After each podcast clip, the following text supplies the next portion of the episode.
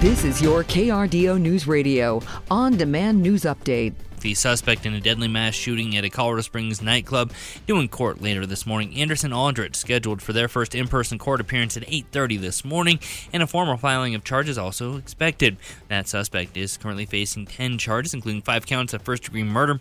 The November 19th shooting at Club Q left five people dead, and injured more than a dozen individuals. District Attorney Michael Allen plans to hold a press conference following this morning's hearing. We're hearing from victims and others associated with past mass shootings who are saying that these kinds of cases could see a long road to justice. KRDO's Jessica Grunling continues our coverage. Robert Schentrup is a Parkland shooting survivor and says there are certain things that will happen in court cases like this one that will re traumatize survivors, especially as they drag out.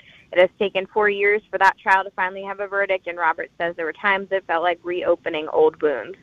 KRDO spoke with George Brauchler, a former prosecutor from Aurora. He was tasked with prosecuting three past Colorado mass shootings, including Columbine STEM and the Aurora movie theater.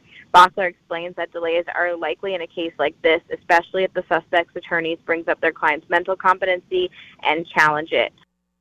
That was KRDO's Jessica Grunling reporting. The Colorado Springs Chamber of Commerce is coming to the aid of businesses impacted by last month's Club Q shooting. The organization announcing yesterday a financial fund to support those businesses which may have had to briefly shut down or cut back on staff hours. The fund is just under $41,000 and money will be awarded based on need. It's being awarded. The average grant likely will be around $5,000. An El Paso County jury has convicted a woman charged with organizing illicit sex parties for her clients. 31 year old Shirley King found guilty of pimping, prostitution, operating a place of prostitution, and pandering for prostitution. In September 2021, she was arrested at a sex party that she helped to organize. The client, turns out, was an undercover detective with the Colorado Springs Metro Vice Unit. During closing arguments, the defense called its case a government overreach, saying that King was offering legitimate therapy through the practices of tantric sex. The state, however, successfully arguing that the therapy business was simply a facade for sex for money King will be sentenced later this month. A jury also siding with a Pueblo man accused in a deadly shooting that took place last year. Andrew Barros found not guilty yesterday of murder and attempted murder in a shooting that left 36 year old Carlos Lerma dead last September. Carl Temler and Barros' defense team successfully argued that that shooting was self defense. Andrew Barros has always been remorseful for what happened. The gentleman who died in this case was his best friend. He's not happy about what happened. It was a tragedy. It was a tragedy that affected two families. Nobody's happy about the outcome. The 10th Judicial District Attorney Jeff Chostner telling our news partners at the Pueblo Chieftain that he is disappointed in the result of the case but respects the jury's decision. An attempted armed carjacking by a trio of crooks left a couple scared for their lives and now out the cash and Christmas presents they'd recently bought. Police say it happened last night around 8:30. Police say the victims were waiting in their car for a friend in a parking lot near the Citadel Mall. Three robbers came up with one waving a gun, ordering the couple out of the car and making them lie face down on the ground while they robbed them. The crooks took off with the valuables but apparently didn't take the car because it had a manual transmission. Several Fountain residents were briefly evacuated following a gas leak yesterday. People along Crest Street near Royalty Drive and Sunny Lane were told to evacuate following that leak that was reported around 11:30 yesterday. The order was lifted some 45 minutes later. Black Hills Energy says the leak was caused by an unaffiliated work crew digging in the area.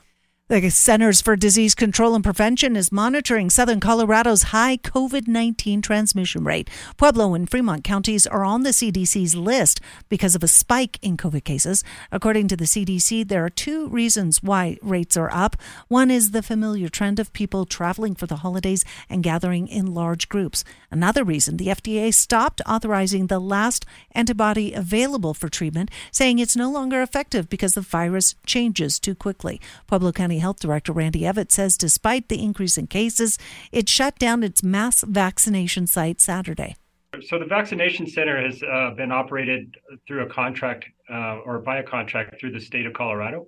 And the state of Colorado, the funding for these kind of activities is is diminishing, and so the state has made the decision to close the the uh, site. But the numbers at the vaccination site were um, getting to be very small, The health department says there are plenty of pharmacies and other locations that offer the vaccine. As for Fremont County, the vaccine is available at the county health department and also at local pharmacies. The state's mobile vaccination site scheduled for a stop there and also in Pueblo County. Partly cloudy skies here for your Tuesday afternoon. A little cooler today by about 10 degrees with highs in the upper 40s for Colorado Springs, mid 50s for the Pueblo area. While we stay dry across the I 25 corridor, we will see snow falling in the higher terrain along the Continental Divide.